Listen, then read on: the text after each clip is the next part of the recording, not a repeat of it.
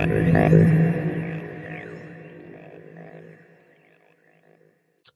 afternoon, and welcome to Code Dark Finding Force Multipliers in Hospital Cybersecurity, a Health System CIO Media Inc. production. Just a little housekeeping before we get started. My name is Anthony Guerra. I'm the founder and editor in chief of Health System CIO, and I'll be your moderator today. We're looking forward to your questions and comments later in the program. You can send them in in the Q&A box, and we will look forward to that. Regarding our agenda, first, we're going to go about 30 minutes or so with our main presentation featuring Nate Lesser, VP and CISO at Children's National Hospital, and then we will have our audience Q&A. So without further delay, I'm going to turn it over to Nate Lesser. Nate, thanks so much for joining today. Thanks for having me. It's great to talk to you, and uh, I'm glad able to get this presentation in front of some of the folks who joined. Um, we did a lot of this at, at this year uh, and received some great feedback. And at the end of the day, this is a um, description of something that we're doing at Children's National. I think it's applicable more broadly across the hospital community. And certainly it's something that's a work in progress. Like everything that we do in security, it's constantly being iterated on. And so we welcome your feedback and look forward to hearing from uh, folks who are, are out there listening. So I hope we've got you on the call. Let's see if I am able to change slides. That would be, there we go. Uh, you see slight delay. So we got two. Um, we're going to talk about increasing attacks and the current attack surface and what we're what we're seeing out there. And obviously, I think um, we have a pretty good participation from the hospital community on the webinar today. So I'm saying here a lot of things that other uh, hospital infosec professionals know. Um, but it's important, I think, to highlight the challenges that we face and the extent to which our attackers are collaborating, collaborating well, since that's the only way that we're going to be able to um, respond in kind we're going to talk a little bit about the resource challenges. And so, this sort of confluence of increasing attacks and uh, the decreasing resources, um, and how that necessitates a real paradigm shift. How do we how do we start thinking about um, funding and um, and resourcing our security capabilities differently? And then talk a little bit about Code Dark, um, which is something we built at, at Children's National, and then um, talk through some ways that I think you're going to be able to to take that, hopefully make use of it, modify it, change it, and uh, and then please provide us feedback about what works and what doesn't. So starting from increasing attacks, you know, the kind of obligatory um, FUD slide, you know, fear, uncertainty, and doubt. Um, for those of you who spend time briefing boards of directors, you know, you know these slides are important. It's how you grab people's attention. Um, but again, 12 years running, um, the healthcare sector in the United States continues to be the most attacked uh, economic sector um, and uh, also has the highest cost of a data breach. Medical records are more valuable on the black market by, depending on the estimate, hundreds to thousands of times over something like credit cards or social security numbers alone. Um, and obviously, ransomware is like the 800 pound gorilla that we all fear when we uh, climb into bed at night. Um, so I think it's uh, extraordinarily challenging to continue to think about how do we uh, address both the commoditized attacks, which are improving. And, you know, I put these slides together. I went to HIMSS and then all anybody wanted to talk about was ChatGPT, right? It was all AI. It was all, it was all, and, and, and we hadn't even gotten up to the security implications. In the last month, um, the security community's uh, some, some combination of embracing uh, generative AI as a mechanism to improve our security operations work and uh, what I would call sort of deathly fear of um, the massively more sophisticated attacks that we're seeing because of uh, improved attack vectors that come from either generative AI being used as uh, improving to improve phishing lures and other social engineering attacks, or generative AI being used directly in the design of um, exploits for zero day vulnerabilities or anything new that gets reported into the national vulnerability database. It's really scary. Um, so we have we have a lot of work and to do, and that's you know I put this stuff together even before we started to to think about um, that new set of capabilities that our attackers have. Um, but still, 94% increase in ransomware attacks um, year over year. 25% of all of those ransomware attacks have been targeted the healthcare sector. 289 ransomware attacks in hospitals in 2022. Um, these trends scare us. We also are starting to realize that there is, and we can quantify the direct patient impact, right? Ransomware attacks, when they, uh, when a hospital falls victim to a ransomware attack, it doesn't just knock out back office IT systems. We're talking about the hospital's ability to operate. So I doubt any of this comes as a galloping shock um, to the folks in the audience here. Although I will uh, note the 67% there. That's a that's a really high number, right? When we think about it, 67%. It's on the previous slide of um, hospitals pay the ransom. And these estimates range. Obviously, that's not a perfect one. I, that was based on um, one study, but uh, that was the Ponemon study. The that that's a pretty high number, and recognizing that hospitals that that healthcare organizations are in a pretty challenging spot when it comes to ransomware we're in a position of saying we can pay the ransom, which we think is the wrong thing to do. Like universally across the security community, we all think it's the wrong thing to do. But our choice is either pay the ransom or if we're not in a position to be able to recover quickly enough, you know, we it's not just lost revenues to our to our uh, health system, it's the uh, direct impact to patient care. And that's a really tough challenge, which is why I think 67% may actually be conservative at the end of the day. Um, I don't envy anyone who has been in that situation. I'm lucky to not have been so far, but I will say, uh, from a community perspective, from a public policy perspective, we are continuing to fund the next round of attacks. And so we really have to get out from under this question of do we pay the ransom because of the duration of time it will take for us to recover to putting our energy and money not just into blocking those attacks and and and predicting you know in the NIST framework identify protect detect respond and recover not just looking at identify protect detect but how do we put some more energy into respond and recover? And that's part of what we're going to be talking about today too. Um, obviously we still worry about everything beyond ransomware social engineering that results in business email compromise um, that results in in direct fraud um, there's still a tremendous amount of that. And of course, at the end of the day, data breach too. Um, Killnet is an interesting one, um, right? This is uh, rel- on the other end of the spectrum, the relatively unsophisticated uh, attacks, uh, DDoS attacks. And yeah, our hospital uh, was a victim of, of, of Killnet. Um, we were lucky in that we got new protections in place to protect our public facing website um, within, I think it was like 12 hours. Um, but it was still uh, entire community effort across the hospital. And uh, like other things, uh, you just you can't respond in a vacuum. Um, so those were protections we probably should have had in place ahead of time. Um, my guess is, like uh, a lot of others out there, um, um, that our experience is not unique um, as a CISO, you know, we're constantly battling uh, the lack of standardization, the legacy uh, systems and equipment that exist in our environment. And one of the best ways to get your hands around the problem is to build the coalitions that you need within your organization.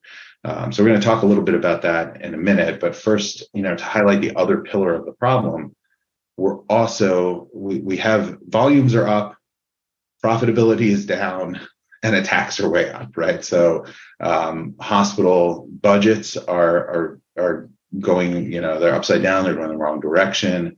Um, we're uh, in a position that uh, often, uh, because of the nationwide nursing shortage, uh, we pay more for the same labor, and of course, nursing being the for for any hospital the largest labor bucket and labor cost. Um, so the security budgets are getting squeezed. Certainly, depending on your organization, you might be getting a little bit more money. But if you look at that and then compare it to the information talent short, the information security talent shortage, we we have a real problem, right? So we're not able to pay as much as, let's say, financial services for great talent.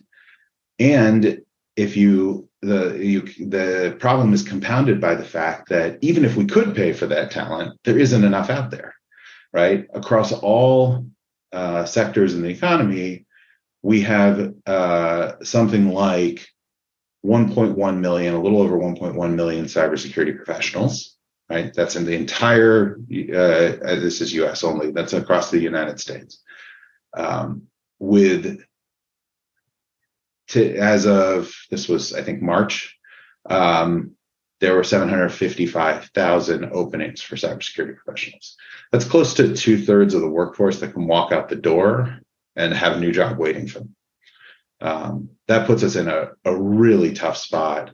Um, and the numbers parallel that in in healthcare certainly you know with 44,000 over 44,000 um, job openings in information security and healthcare so what does that mean that means that we're competing for the best talent across the entire community and we got to figure out a way to come together to address these attacks where we're not just trying to hire more and more staff right? And that's where we get to this notion of a paradigm shift, right? So we have this expansive set of attacks. We have dwindling resources. And even if we had all the money in the world, we don't have enough people to hire. The pipeline of cybersecurity talent can't keep up with our needs. And so whenever that happens in any industry, you have to start to look for ways to become more efficient uh, while simultaneously improving your capabilities, right? So some of those capabilities, efficiencies, uh, you can find in in a variety of ways, right? So how does that break down? You look for automation, certainly, um, or outsourcing, kind of a hybrid staffing model. Um, and the area where I want to spend some time focusing is on collaboration, right? And what do those collaborations look like? There's external and internal collaborations. You can collaborate externally. I think in the U.S. we're still behind Europe and a number of other developed countries in terms of um, the the structures through which we collaborate with law enforcement um, to provide protection across critical infrastructure. And that's not to take anything away from the great work that's being done within DHS at CISA uh, or the FBI Cyber Crimes Unit. The, the challenge there is simply we're a huge country and we've got a number of critical infrastructure sectors and we're sort of always behind the curve. Um, not to mention, I don't know of any for-profit or nonprofit organization that says voluntarily, "Hey, let's bring law enforcement in to sit within our perimeter on a persistent basis." Right. So there's there's a lot in there that we've got to. Um, and there's some really great stuff happening through the American Hospital Association around uh, direct collaborations with the FBI. Um, there's an American Hospital Association um, cyber I forgot what it's called right now, the cyber steering committee or something that John Riggi put together, and uh, and and a number of hospitals. I think there are 35 of us maybe in that group who are piloting FBI capabilities to share our logs, anonymize, and then share our logs with FBI so they can run our logs against indicators of compromise in their environment. So we can start to benefit from the national infrastructure around threat intelligence and data gathering. We haven't seen, or I should say, I haven't, and children's seen the results of that yet. We're just getting started with it, but we're pretty excited about that as one example of how to improve, um, increase our capacity without increasing our cost. That's a free, you know, uh, free to play activity, and uh, and I think it's it's going to be really valuable. I hope it will.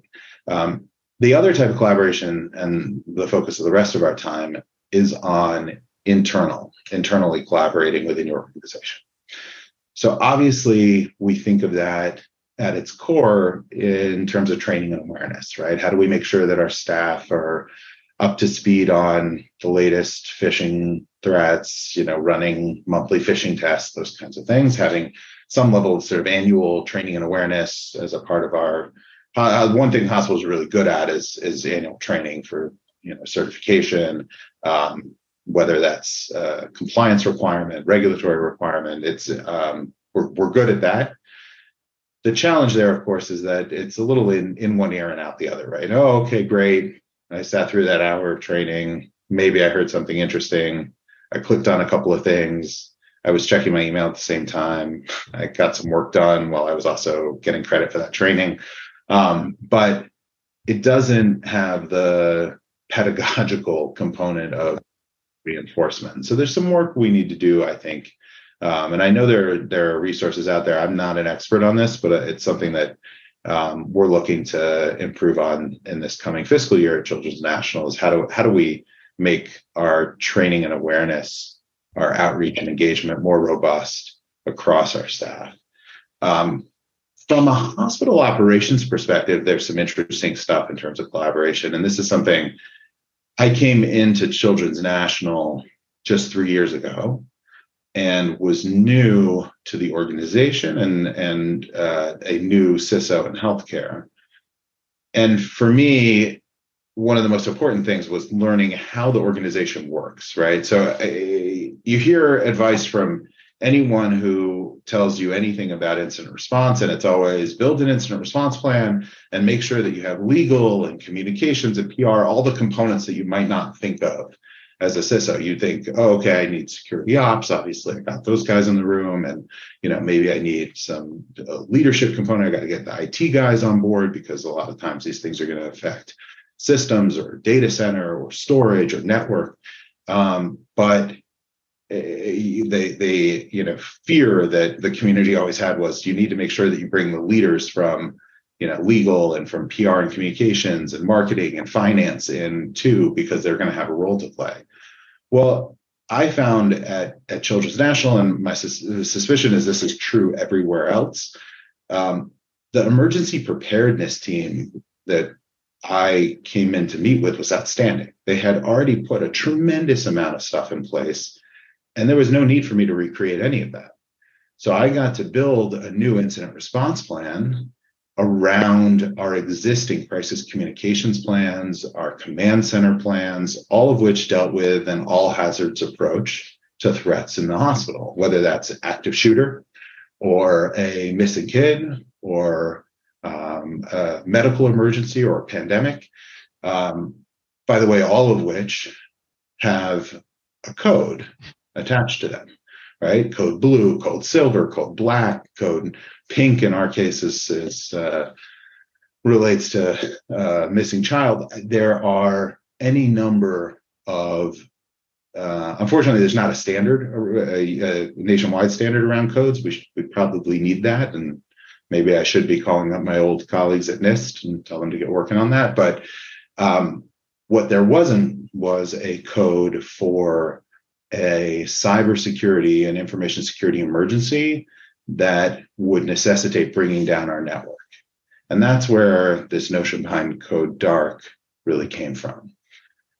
So, talking about, whoops, I managed to skip ahead two slides. So, talking about uh, integrated incident response. I, I, this is sort of what I mentioned initially, but we had a hospital-wide emergency operations plan and all the associated components, regular daily check-ins with the uh, administrator on call and the teams across every unit and department. Um, that all existed. So when we said, all right, we need to build a new incident response policy, incident response plan, it became pretty easy to plug that into a structure that was already there and leverage the way the hospital already communicated. Um, because of that, we didn't a didn't have to recreate the wheel, and b got to communicate in the way that the hospital leadership already understood how to digest information. Um, that allowed us, I think, to hit the ground running and make sort of cultural changes pretty quickly um, in an environment that isn't known, hospitals aren't known for easy cultural change. Um, the other piece that I think is important to highlight here is our business continuity plans. So that our emergency operations team had already been in the process of developing pretty detailed business continuity plans for each and every one of our business units and departments. That's a lot, right? That's, I think for us, it was 45 individual business continuity plans. Um, and it's a lot of resources and it's a huge effort.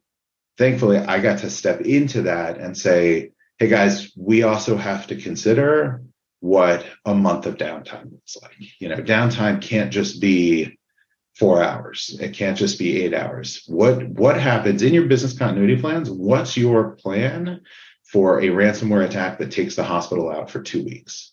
Right? If we have no IT services of any kind for the next two weeks, what does that look like? And how do you, as the you know, in, in, the ED, how do you continue to receive patients? In the OR, how do you consider it continue to operate? How do you do uh, you know, pre-operational prep?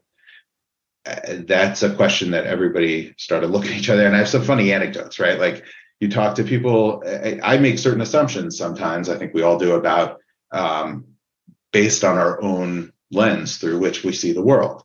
One assumption I made was that people understood how network communications work. I mean, at the very high level, right? So um, I assumed that our pharmacy team who were responsible, who are responsible for Pyxis machines, and we that's I, I think that's actually a specific vendor, but medical dispensing units, uh, machines at every one of our units that have a uh, allow us to meet our our um, compliance obligations around controlled dispensing of medication.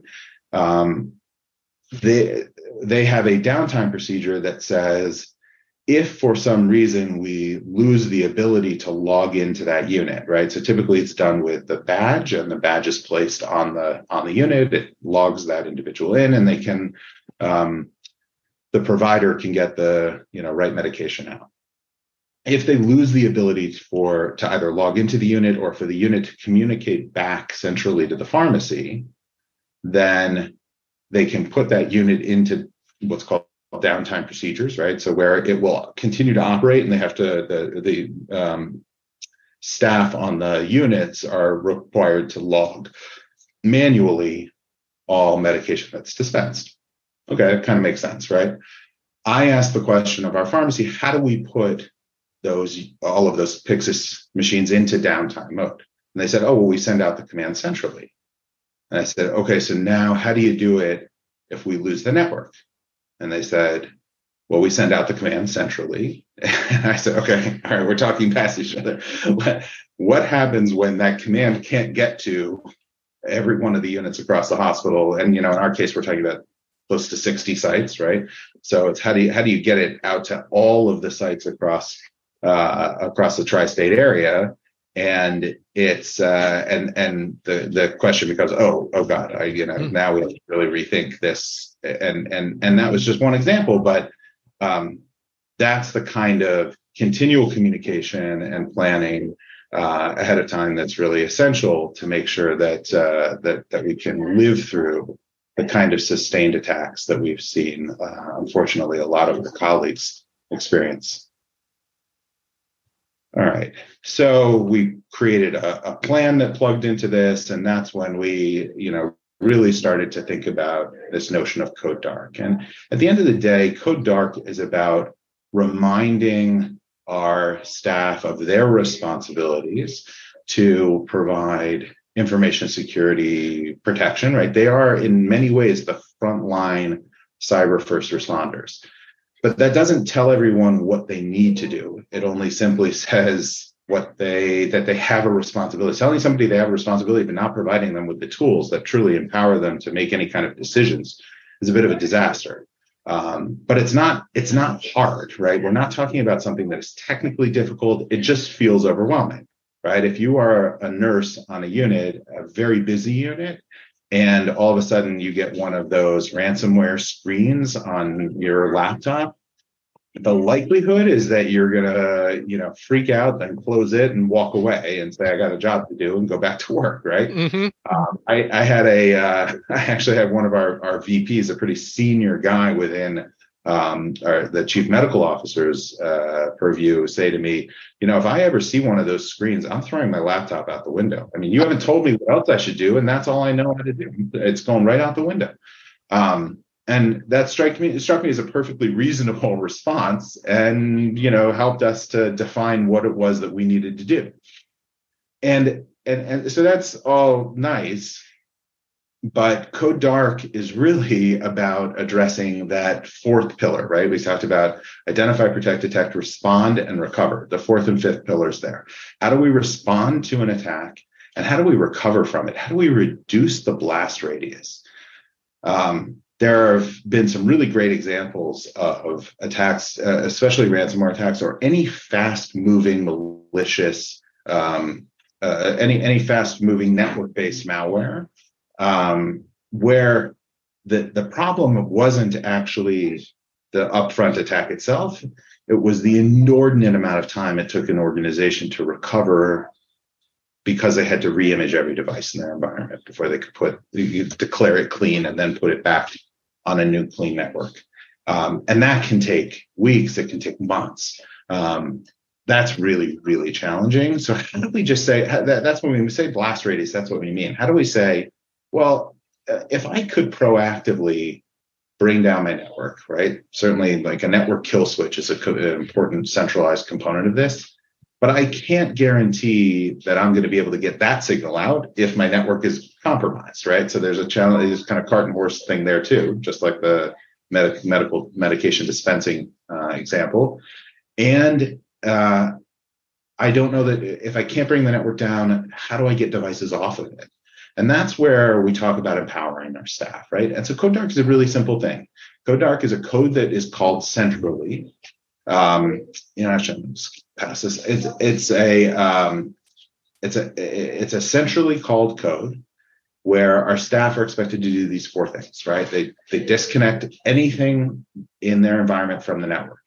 Now, that that statement in and of itself may not resonate with someone who is uh, a clinical provider, or you know, we have to provide a little more uh, clarity around that. But but disconnect devices from the network if those devices haven't been compromised we're able to bring them back on when we have a new clean network and we don't have to go reimage them. That saves us an inordinate amount of time and energy, right? So disconnect devices. That's that's the most important part of code Awaiting instructions, of course, from IT. Don't don't bring something back on the network that you've taken off.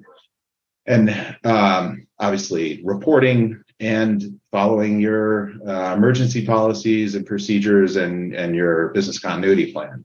But this at its core is a communications tool, right? We ensure that uh, we're empowering staff by giving them the information they need to take some action. Um, disconnecting devices is actually not, we, we think of it in the information technology and the uh, information security worlds is pretty straightforward and simple. But again, you got to get down to that really nitty gritty level of saying, okay, what does it mean to disconnect? all right, well, I'm running a Mac and here's how I go take turn off my Wi-Fi, right? That's my laptop. That I turn off my here's how I put my um, my my Windows machine into airplane mode. But also, um, network connected devices are around us everywhere, and it's not just our laptops, right? So it's educating our staff about, oh, you know, it's those Pyxis machines I mentioned. It's all of the, it's any hardwired um, medical device that communicates back inside the patient room. And, and it's important, of course, to when you're doing this to communicate with your biomed team and make sure that these are devices that you can take off the network without knocking them over or compromising patient care. There's there, there is some challenge there. Uh, we we found that actually we didn't have any medical device in our environment, and we have a lot, tens of thousands of devices um, that would uh, that would fail or potentially compromise patient care if it lost a network connection. Now, m- my belief is anyone who's built a medical device that can't survive that, eh, they should not have gotten FDA approval. Mm. But um, it's worth checking and making sure that you're, you know, working with your biomed team. But also make sure your staff knows the difference between a network cable and a power cable. Right? It's it is not necessary. We we often make too many assumptions about what uh, that people's experience matches our own and uh, and and so just going around and saying, oh no, no, no, that that you don't want to unplug that, but this one is what you do want to unplug. And the other piece from a communications perspective um, to be really valuable was not just the uh, the badges that we showed a picture of before, but actually being able to go to every unit and we we have stickers for Code Dark that sit um, that we that we place. I wonder if I hadn't. I don't have an example in front of me, but that we place on devices. We talked about waiting until an all clear, making sure you're communicating with your uh, with your leadership team, um, and then of course knowing what to do with your business continuity plan and uh, and procedures. And you know, as I said, at the end of the day, I am not entirely sure that we're going to save thousands of devices if we find ourselves in this scenario a code dark. But what I am certain of is that our staff are better prepared and uh, better uh, and, and much more confident than they were before we put this in place. So it's a fantastic, for us, it's been a fantastic communications tool. It's been a fantastic awareness and training tool. And there's great value in that, even before we get to the question of whether this allows us to significantly improve or, or I should say, reduce our blast radius. Um, I think that's it for me. Yeah, look at that. Um, so if I guess Anthony, I'm going to hand this back over to you. Uh, there you go. Okay. Excellent. Excellent. Excellent presentation, Nate. Um, great stuff in there. Um, I interview a lot of CISOs. Well, uh, let me just say if anybody has any questions, uh, please send them in now and we'll get them in front of Nate. Um, I interview a lot of CISOs and uh, focused a lot in different discussions on business continuity planning and disaster recovery. And where you're getting to with a level of granularity is where I think people need to get to. Um, and one of the issues has been, one of the questions has been, what is the CISO's responsibility and role here? Um, because you get to a point where it's sort of not your responsibility, right? You just not your job to figure out. It's it's your job to tell them, hey, we might need to go to paper at some point, and you guys need to know what to do at that point. Like I can't, I'm not going to explain to you how to go to paper, but I want to make sure you understand you may have to go to paper. Maybe I want to let you know what it could look like in terms of the communication. Like what would the message look like from IT or IT security? What might it say? How much time might you have? Okay, now that I've given you a scenario, you guys need to go figure this out. I can't do it for you. So, one of my big high level questions has been what is the CISO's responsibility here? Where does it end? Where does it start? Uh, you know, where is it influencing? Where is it directing? What are your thoughts there? This is a great question. And it's a broad ranging one, right? It's not an easy one to answer. But I guess I would say it's my perspective, I think you know you, you'll have lots of CISOs on here. You'll probably get ten CISOs on. You'll probably get twenty answers. Um, it's my perspective that to a large degree, the uh, it's all our responsibility, right? we don't we don't get to say ah so now I've trained the staff and I'm going to abdicate responsibility for anything that they do wrong, right? Or I you know it's and and and also even the notion of them doing something wrong, like we we have um, uh, uh, there's another thing that we built uh, about reporting on our risk posture uh, that we modeled after the work done by our colleagues in quality and safety. So Children's National had gone on a 10 year uh, journey really to significantly improve, uh, you know, just massively improve our safety and quality. Um, looking at what are those leading indicators that directly affect patient outcomes and how can we make changes and small changes that that have big impacts? Um, but at the end of the day they built a matrix that is a report, reporting tool that they use. We took that and we're still in year two of that similar of a similar journey but um, you know we use the exact same communication tools uh, and we report out on those those uh, those same kinds of indicators for our risk posture um, but at the end of the day, we don't. It, it, doesn't mean that we can sort of say, "Oh, okay, well, it's not." It, it's the CISO's responsibility to make sure all of this happens. Um, and the the key is, I think, to empower our staff. Right? How do we, if we want to say, "Hey, every frontline um, care delivery, every frontline provider in our environment is a cyber first responder." That's the only way that this kind of a thing works then we have to give them the tools that they need in order to be able to understand and and and take some some meaningful action. Um, so I think it's I, I, think this is one model.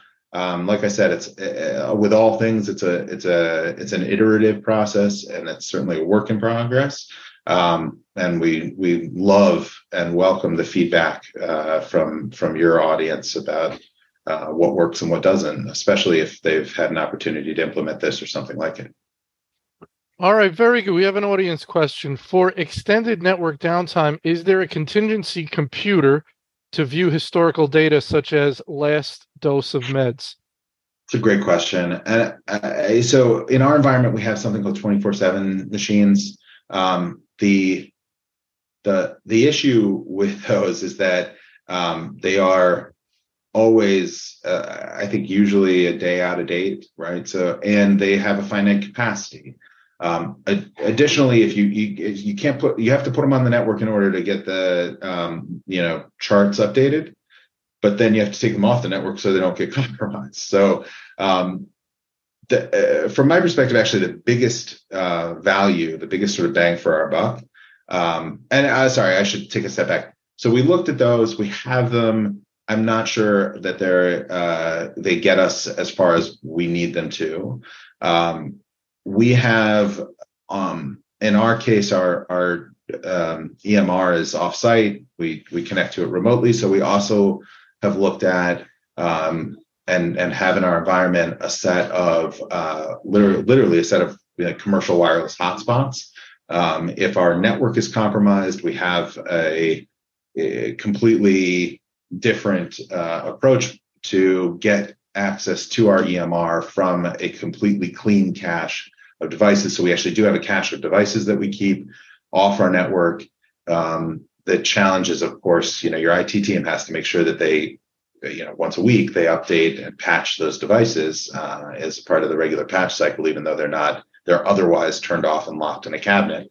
Um, but we can pull those out. We can connect to a hotspot. We can get into our EMR. Um, what, even with all of that, we have to put in place unit by unit procedures. This all comes back to the business continuity plan around uh, if we're moving to paper charts, you know, how do we print the latest chart as quickly as possible? How do we make sure we have some offline network, uh, network, uh, off network printers, right? Um, almost nobody has off network printers anymore. Everything's network. Um, so there's just there's there's a tremendous amount of detail that you have to think through, and a lot of that happens through your business continuity plans. And then the last thing I'll say, which I think connects both to this question and to your your previous one, Anthony, is exercises are absolutely essential. We've run a, a bunch of them now. We, are actually uh, continuing to ramp up the efforts that we have around exercises, and those are exercises, tabletops. We haven't gotten to live fire exercises, but that's actually on my, my hit list for this year. Um, with the units, you know, so we go to radiology and we say, okay, we're going to run a mm-hmm. uh, extended network downtime uh, uh, exercise and work with the team there to think through. And that's where you get to this level of detail.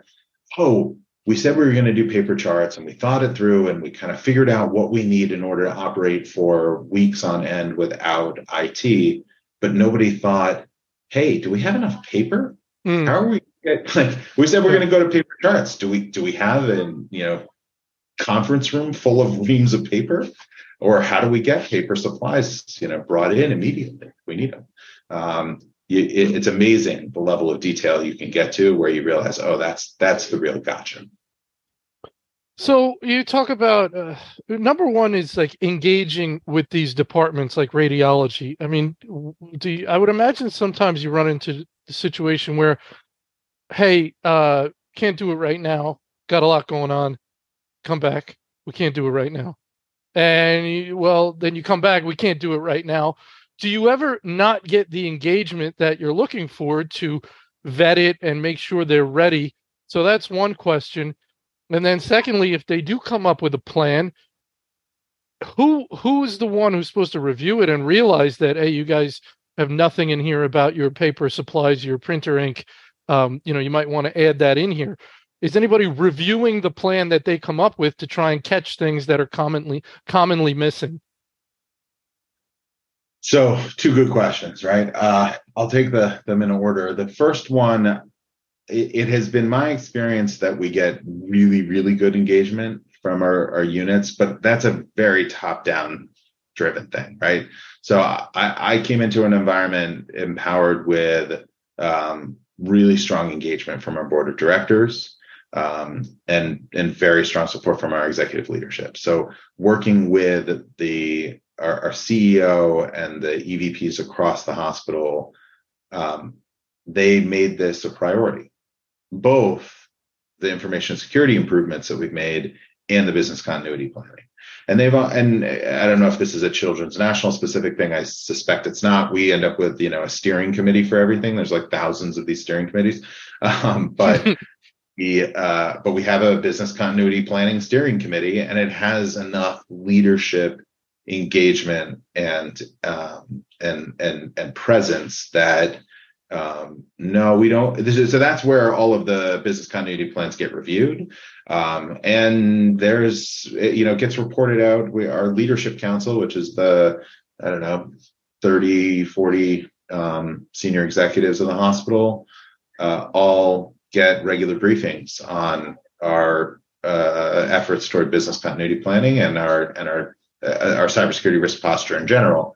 Um, and that allows us to, I think, have the top down support that we need. And it hasn't been an issue for us getting engagement from our business units or, or hospital units, departments and units. Good. So if someone's having trouble with that engagement, uh, it's probably an issue that they need more executive support and influence and and the departments need to know this is not something that you really can continually be busy, too busy to do. That's not acceptable. Yeah, I think that's it, it is really important to set that tone. It helps to set it up front so that it's not a response to somebody being intractable. I think, right. Uh, and I will say it hasn't stopped. Uh, you know, I've certainly had one-on-one conversations with providers. Uh, you know, some of whom might be nearing retirement, and I said, well, you know, we got to do it this way because it, we don't want to be in a position where you know we can't do electronic charting for a month. And I've heard the response, oh, that'd be great. Let's do that. Right? Oh, you know, boy. let's go back yeah. to paper. Right. Um, I think it's uh, you know that's not the that's not the common response. Right. So they want to go back to paper, and then you've got many many younger uh, practitioners who would have no clue how to go to paper and would be horrified to go to paper. Right. The vast majority, the vast majority of, of our providers are in a position where there's the notion of uh, downtime, paper charting is is it's frightening.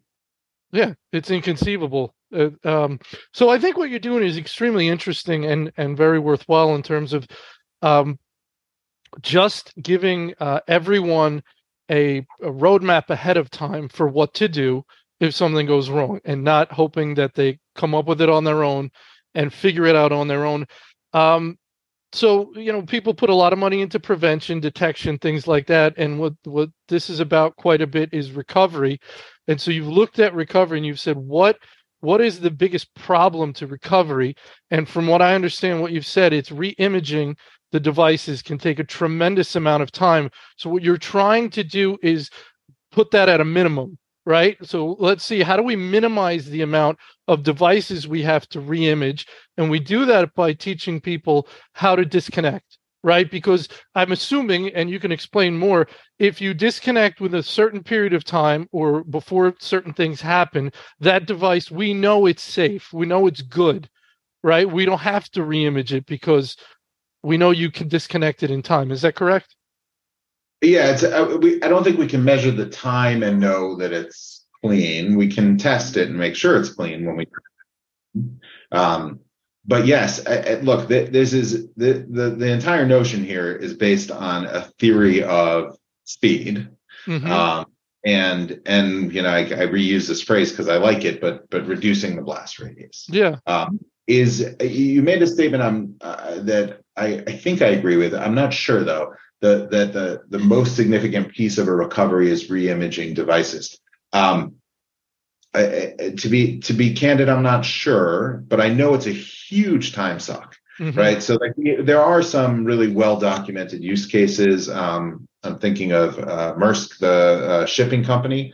Yeah, they think it was WannaCry that that took them down, and they had something like two hundred thousand laptops they had to reimage, mm-hmm. and they just you know they took over these massive warehouses and had people walking through with their laptops and dropping them off and picking them up the mm-hmm. next day. Uh, uh, but if you can think of you know imagine the resources it takes to do that to and and so there are other ways that we can expand on these these concepts right? We're we're talking with and unfortunately this is uh, you know still in its early stages but we're talking with other hospitals in our region about the possibility of having some kind of a mutual assurance uh, pact. So effectively saying if uh, a hospital in northern virginia has a ransomware attack i can pre-stage a couple of people on my team who can show up and help out hmm. right it, uh, the concept is kind of built on the notion of um, what we see with line workers in the electric power industry, right? If there's a major hmm. disaster that hits one region, then uh, line workers from across the country will will fly in and start helping out, right? right? Similarly, um, I think at, at least at a regional level, we should be looking for ways to make it easier when any one of us is in the position of needing to recover from one of these attacks. It often is a very manual uh, resource intensive activity. And we all have a little extra capacity on our teams. We can we can come in and help out right? There's no reason that that i can't send two or three folks from my team down to help them out and vice versa if we're in a if we're in a similar situation um, the legal folks have a lot to say about that um, helps i think to start thinking about it before it's happening you, you know if i if i'm asking a hospital to send me two folks to they, they're logging into our systems. They've got like there are a whole bunch of questions. Uh, by the time we get through the compliance, legal, and regulatory requirements, we'll, we, we will be done. Um, yeah. But if I if I can pre-stage all of that and sign some right. kind of an MOU, then uh, I think you know we'd be in, be in a lot better shape.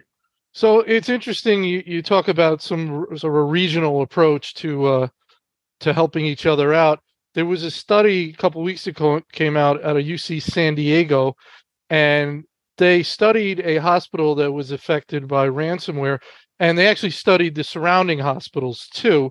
And they talked about the over the overflow of patients when they had to be redirected, and so the regional impact to other hospitals when one hospital is hit with a ransomware attack. So, but that seems to me that that impact would be on the clinical side right? Because they're getting patients from that hospital. So there's a clinical impact on the other hospitals take care of patients. That doesn't create any problem in my mind with your scenario of sharing cybersecurity resources, right? But you could see the clinical impact. So it's kind of it's impacting the region in different ways. You can send people to help them on a cyber front, um, but you you know the other hospitals have to sort of step up with that additional patient flow. It's interesting. I think, I mean, it's a very good point. I think, if anything, it helps us bring the regional care delivery capacity back online faster. Mm-hmm. So, yeah, is there is there an impact or a, a, a, corollary between patient volume increases and the work on my team?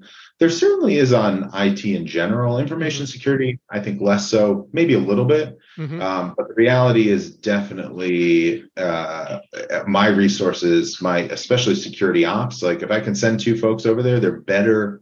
Um, their, their energies are better spent bringing that other ha- hospital back online and giving us uh, some relief from a, a regional uh, clinical volume perspective.